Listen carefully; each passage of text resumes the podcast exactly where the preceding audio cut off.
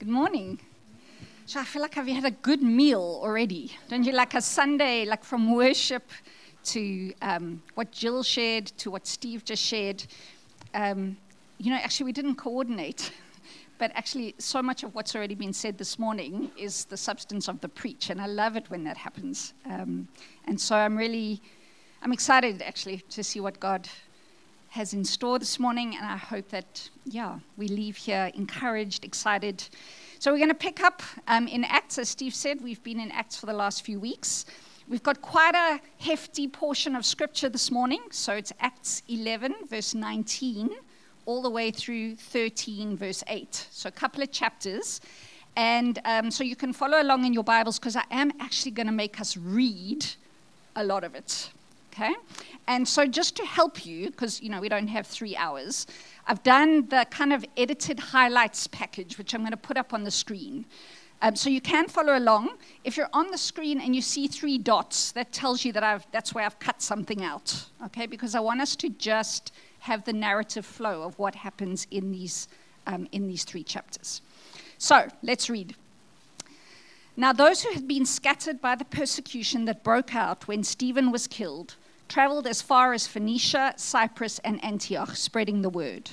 The Lord's hand was with them, and a great number of people believed and turned to the Lord. Chapter 12. It was about this time that King Herod arrested some who belonged to the church, intending to persecute them. He had James, the brother of John, put to death with the sword. When he saw that this met with approval among the Jews, he proceeded to seize Peter also. So Peter was kept in prison but the church was earnestly praying to God for him. The night before Herod was to bring him to trial, Peter was sleeping between two soldiers bound with two chains, and sentries stood guard at the entrance. Suddenly, an angel of the Lord appeared, and a light shone in the cell. He struck Peter on the side and woke him up. Quick, get up, he said, and the chains fell off Peter's wrists. Peter followed him out of the prison, but he had no idea that what the angel was doing was really happening. He thought he was seeing a vision. They passed the first and second guards and came to the iron gate leading to the city. It opened for them by itself, and they went through it. When they had walked the length of one street, suddenly the angel left him. Then Peter came to himself and said, Now I know without a doubt that the Lord has sent his angel and rescued me from Herod's clutches and from everything the Jewish people were hoping would happen.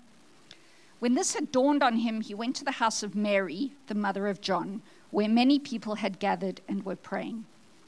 Peter knocked at the outer entrance, and a servant named Rhoda came to answer the door. When she recognized Peter's voice, she was so overjoyed she ran back without opening it and exclaimed, Peter is at the door. You're out of your mind, they told her. When she kept insisting that it was so, they said, It must be his angel. But Peter kept on knocking, and when they opened the door and saw him, they were astonished. Peter motioned with his hand for them to be quiet and described how the Lord had brought him out of prison. Tell James and the other brothers and sisters about this, he said, and then he left for another place. In the morning, there was no small commotion among the soldiers as to what had become of Peter. After Herod had a thorough search made for him and did not find him, he cross examined the guards and ordered that they be executed. Then Herod went from Judea to Caesarea and stayed there. He had been quarreling with the people of Tyre and Sidon. They now joined together and sought an audience with him. On the appointed day, Herod, wearing his royal robes, sat on his throne and delivered a public address to the people. They shouted, This is the voice of a God, not of a man. Immediately, because Herod did not give praise to God, an angel of the Lord struck him down, and he was eaten by worms and died. But the word of God continued to spread and flourish. That's quite a passage of scripture. Um, and I want to encourage you to spend some time with it this week because there really is so much in there and so many great insights. But I'm going to just share a couple of things that really uh, stand out for me as, I, as I've been wrestling with this. So, the first thing, whoops, there you go, is that nothing can stop the spread of the gospel or thwart God's kingdom purposes for our lives. So, at the beginning of Acts 12, things are looking pretty bleak I can see better without my glasses. It's amazing. So things are pretty bleak, right? James is dead. The church is being persecuted. People have been scattered. Peter's in prison, and not just any prison, right? It's maximum security prison. If you read it, there's 16 guards guarding him. And our bad guy, Herod, is basking in his popularity and his power. And from the, the perspective of the church, things are pretty dire. But by the end of the chapter, Peter's free, having been freed from an angel, no less. That's a bit of a plot twist. The gospel's being preached to Jews and Gentiles alike, and our bad guy has been eaten by worms and died. And the gospel is being shared, and the church is multiplying. And that's quite a reversal of, fortune, uh, of fortunes. And what we see, not just in this story, but I think as we read our Bibles and we track the story of the people of God through the ages, we see that there's nothing that stops the spread of the gospel or that will thwart God's purposes for our lives. And Isaiah 42, oh, sorry, Isaiah 14, uh, 42, verse 14 tells us that, right? The Lord Almighty has sworn, Surely as I have planned, so it will be. And as I have purposed it, so it will happen. And that should be such a source of encouragement to us. One commentator puts it this way The gospel is unstoppable. If you oppose the gospel, you may temporarily win, but you will finally lose and lose big. If you stand for the gospel, you may temporarily lose, but you will finally win and win big.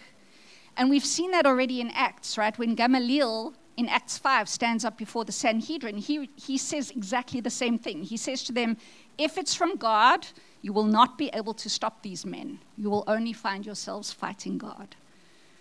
And yet, I'm sure for the early church and for Peter, certainly at the start of Acts chapter 12, it probably didn't seem quite so certain or quite so clear.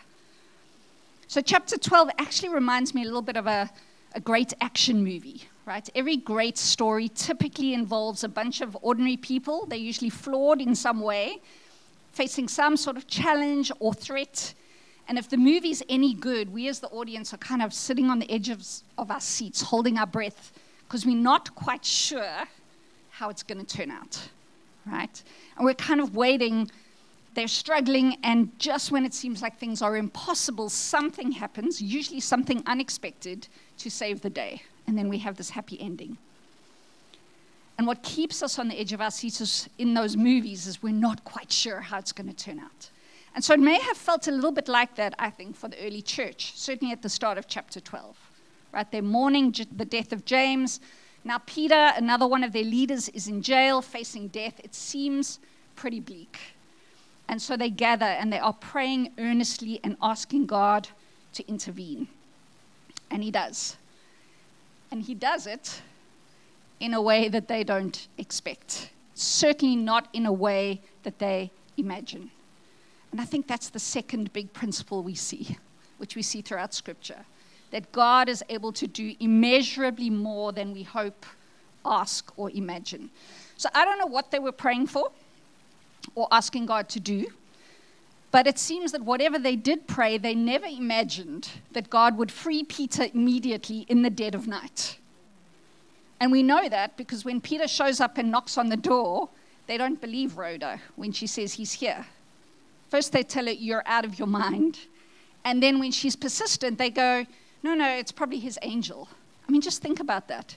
They're far more comfortable with the idea that there's an angel at the door than that God has freed Peter from jail right?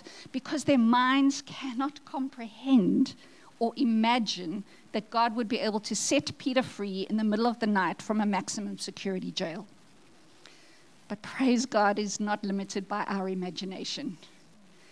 And I am so challenged by that in my life. I'm so aware that when I pray sometimes, when I'm facing a tough time and I'm asking God for help, I've got an idea of, of what the solution would look like or how I would like it to work out. I need to be stretched in my imagination, right? I need to think bigger, dream bigger because of who God is. And so God intervenes, and in this case, He clearly does way more than they had dared ask or imagine. So I think as we read the story of Peter's rescue, we see these two truths being built into the DNA of the early church that nothing can stop the spread of the gospel or thwart God's kingdom purposes, and that God is able to do immeasurably more than we ask or imagine. And so, what does that mean for us, right? Well, I think that should give us incredible confidence because we already know how the movie ends, right? We've got the Word of God and we've got the, the benefit of hindsight, of being able to look back at the story of the people of God as it's written and recorded in the Bible time and time again. And every time we read that story, it affirms for us the faithfulness of God to bring his purposes to pass and to intervene in impossible situations in ways that we don't hope or imagine. And Paul records this, right? So Romans 8:28 he says, "We know, we know that in all things God works for the good of those who love him and have been called according to his purpose." And later in Ephesians, one of my favorites, to him who is able to do immeasurably more than we ask or imagine, according to his power at work with, within us, to him be the glory. And Paul writes those two verses much later than where we are now in Acts 12. Right at this point in Acts 12, Paul's just been saved. He's still just telling people about what happened on the road to Damascus. Okay? But when he writes these letters later to the Romans and to the church in Ephesus, and he, he writes these truths, these principles, it's born out of his lived experience of what he's seen happen, not just in, in his life, but in the life of the church. Right? On top of that, we know he was a scholar of the Old Testament. And so he knows the story of the people of God. He summarizes some of that in Hebrews 11. Great chapter. Definitely, you want to read that and spend some time in it. But as he looks back at the story of the people of God, what does he see? He sees this Abraham who had this promise that he would be the father of many nations. And yet, circumstances, he was old and his wife appeared to be barren. And yet, what happens? God brings it to pass. He talks about the story of Moses leading the Israelites out of Egypt to the promised land. And what happens? They confront the Red Sea. It seems impossible. What does God do? Parts the Red Sea. It's the story of Joshua right, who's commanded to march his army around Jericho and then the walls will fall. That just seems crazy, and yet God does it. David facing Goliath. Every single one of those stories that he, he reaffirms and describes in Hebrews 11, every single one of them tell us that no matter what circumstances look like, what God has purposed, he will bring to pass. And he often does it in ways that we cannot even begin to imagine. Every time Peter stands, to, stands up to preach in Acts, what does he do? He tells the story of what he's witnessed the death and resurrection of Jesus. Jesus being raised from the dead, something that human minds could not conceive, could not imagine. And we, this, we see the same when Stephen stands up before the Sanhedrin and they ask him to give, give account. How does he respond? He responds by telling the stories of the heroes of our faith Abraham, Joseph, Moses, Joshua, David. Again, what is he doing? Reaffirming over and over again through the stories and lived experiences of those who've gone before that God is great, He's able, and His purposes will prevail. And so I think these two principles are so important. And as we see them being built into the DNA of the early church, I think there's something for us to catch in that right? That that needs to be embedded in our DNA, individually and collectively. Because I think if, if that is built into our DNA, if this works, ah, there we go, it's going to change the way we think about our present suffering. So Paul writes in Romans 8:18, I consider that our present sufferings are not worth comparing with the glory that will be revealed in us. So is that wishful thinking on his part? Is he just trying to write some nice, airy, fairy statement about what he hopes might be true? No, it's born out of lived experience, right? Not just his own story, but what he's seen happen in the early church and what he sees in the documented history of the people of God through the ages. This is stuff we can bank our lives on. And so when he offers us a definition of faith in Hebrews 11, he says this, right? We know this. Faith is confidence in what we hope for and assurance about what we do not see. He's reminding us that we can be confident in what we hope for, even if we can't yet see it or experience it, because we know how the story is going to end. And the story ends not just that Jesus will return and we'll be with him for eternity, that's awesome. But part of it is there's so much documented historical evidence and proof in the Bible of God intervening in ways that his people never imagined to make sure that what he purposed came to be. And that should give us assurance. So if we're facing tough challenges and we can't see a way through, if things seem hopeless, the story of the people of God tells us that God will work it out and he'll probably do it in a way that we can't imagine, but his purposes are not going to be hindered. So I've really been challenged in the last year to ask myself whether I really believed the stories of those who've gone before. Do I really believe that God parted the Red Sea and that Moses led the Israelites through? Do I really believe that Joshua marched the army around Jericho and then the walls fell down? Do I really believe that David killed Goliath with a stone and a slingshot? Do I really believe God rescued Peter from jail twice using angels? Do I really believe that? Or somehow have I relegated those to nice Bible stories for kids' bedtime? Because if I really believe that God parted the Red Sea, that he caused the walls of Jericho to fall, that he helped a shepherd boy kill a giant, that he rescued Peter from jail twice, that he raised Jesus from the dead, if I really believe that stuff, then I should be able to hold fast to the assurance of what that history tells me. There's nothing that is impossible for God. And if he's shown up for people who've gone before me, there's no reason to expect that he won't show up for me. He may not show up the way I think he should, and he most likely won't show up the way I imagine. But again, praise God that he's not limited by my imagination. So his story is our story.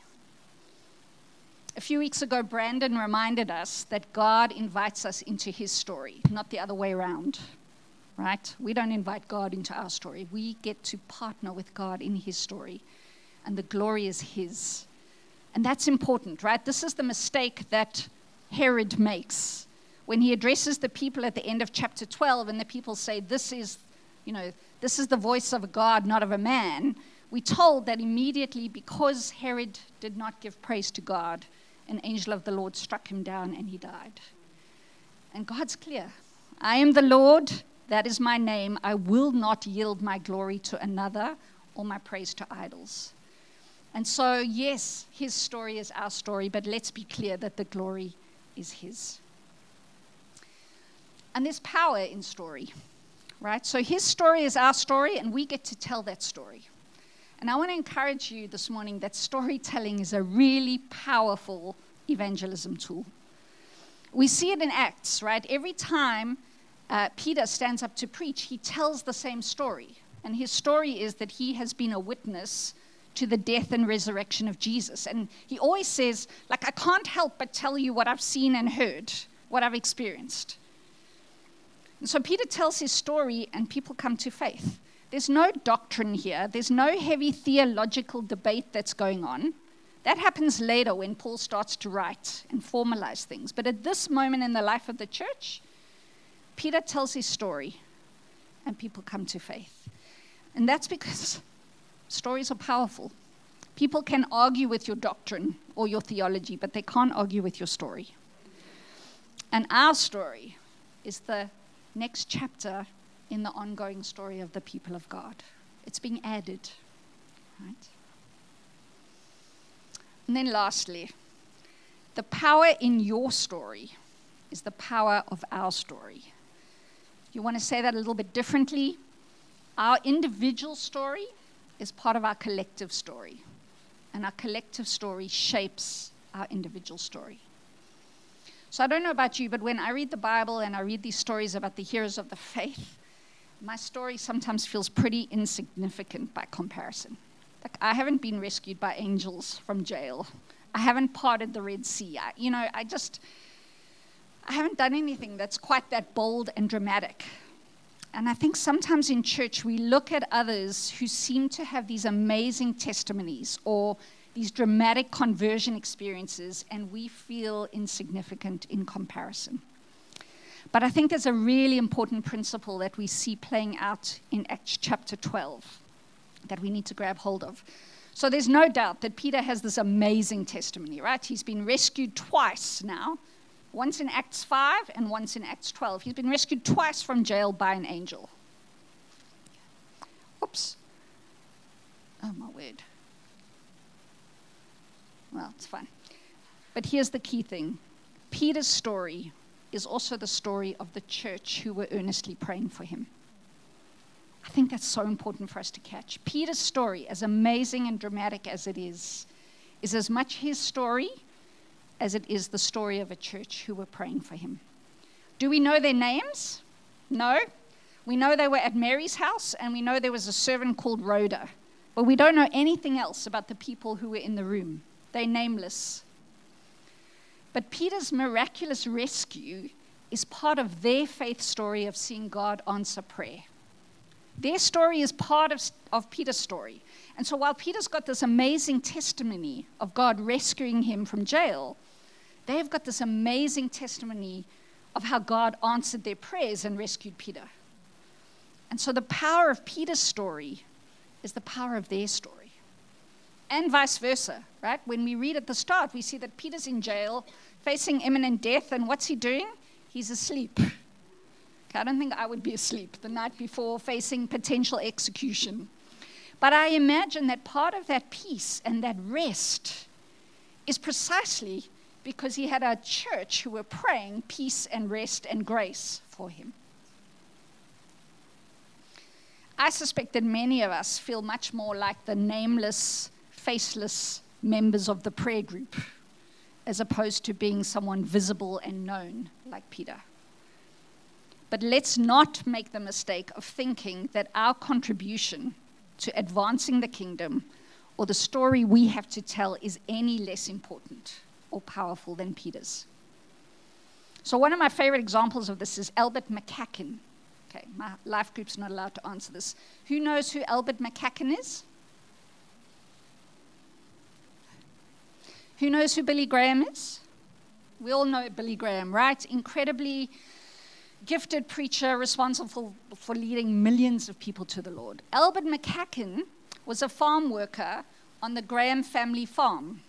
And he was the person who invited Billy Graham and then drove him to the revival meeting where Billy Graham gave his life to the Lord.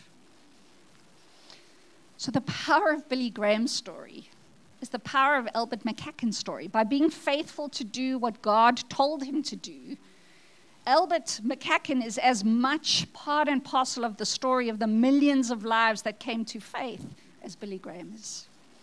Pete talked to us last week about this, about the enablers in the faith in the early church. People who were obedient to the prompting of the Holy Spirit. They just played their part. And often we don't know much about them, but their story is critical to the spread of the gospel. So I think about Cornelius, Ananias, Aeneas, or even as I went back and read it, the nameless church members who helped Paul escape when the rulers of the day wanted to kill him. Their story of obedience and their experience of God's faithfulness is critical to the growth of the early church. It's as critical as the stories of Peter, Paul, and Stephen. They were enabled by the faith of these others doing what they were called to do. So, Peter's story is also the story of a church who were earnestly praying for him. And that's why being part of authentic community and doing life together is so important. By doing life together, praying for each other, WhatsApping people when they're sick, showing up with meals, journeying through the good and the bad, even if we aren't one of those people who has the dramatic, amazing testimony of being rescued by angels or slaying dragons and giants, maybe not dragons, we still get to experience the goodness and faithfulness of God through answered prayer, through what he does in the lives of those that we support, we pray for, we take meals to, we give shelter to. Every time we give money to support mission organizations, for example, we are as much part and parcel in advancing the kingdom as the people on the front line. And so those seemingly small, invisible acts of obedience are as critical to advancing the kingdom as the more visible ones. And when Peter shows up at the prayer meeting and they finally let him in, we read that they are so excited they can barely contain themselves, right? They're noisy. They're so noisy that he has to actually motion to them because they can't hear him, right? He has to motion to them to settle down and be quiet so he can tell them what's happened. Because boy, do they have a story to tell. It's different than Peter's. They weren't the ones rescued from jail by an angel but their story is one of God being faithful to hear and answer prayer. And so their faith experience is galvanized by what God does in Peter's life and the role they've played in standing in the gap, even though we never know their names. So Peter's story is also the story of a church who were earnestly praying for him. And so the power of your story is the power of our story. Amen? So I don't know where you find yourself today. I don't know what challenge you might be facing, but here's what I do know, having read this God's purposes and plans for our lives and for our church will prevail. He said so, and the history of the people of God bears this out time and time again. We serve a God who shows up and does more than we could ever hope or imagine.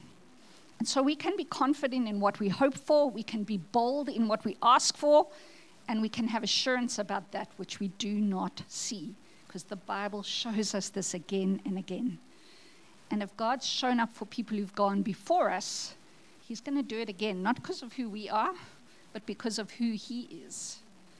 It's His story and it's His glory, right? So I've said a lot. What we're going to do is just spend a few moments in reflection before we close with a song. I'm going to invite the band to come up and start playing. I'm going to invite the rest of us just to remain seated. Maybe close your eyes where you are. And maybe just take a moment to reflect on what stood out for you this morning. so let's just quiet ourselves before God and just reflect. What has God been saying to you this morning? What's resonated with you? So I think God wants to encourage us and reassure us this morning by reminding us of his faithfulness through the ages. So maybe take a moment to do business with God.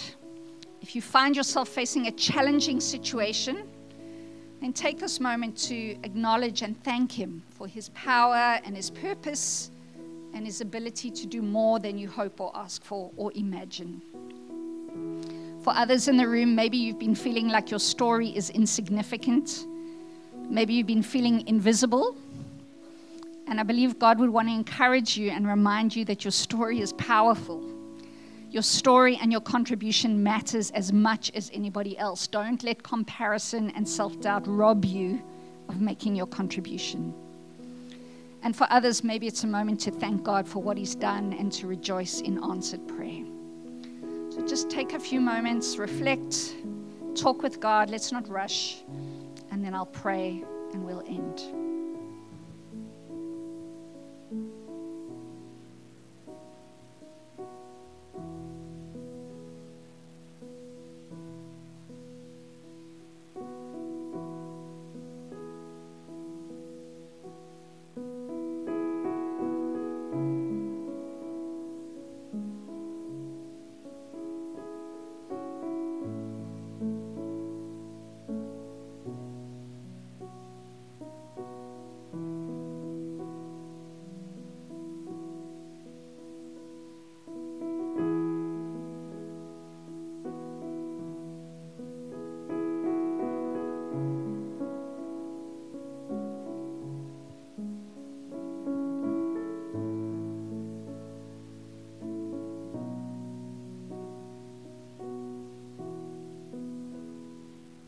Father, we want to thank you that you are a good God, that you are a good, good Father.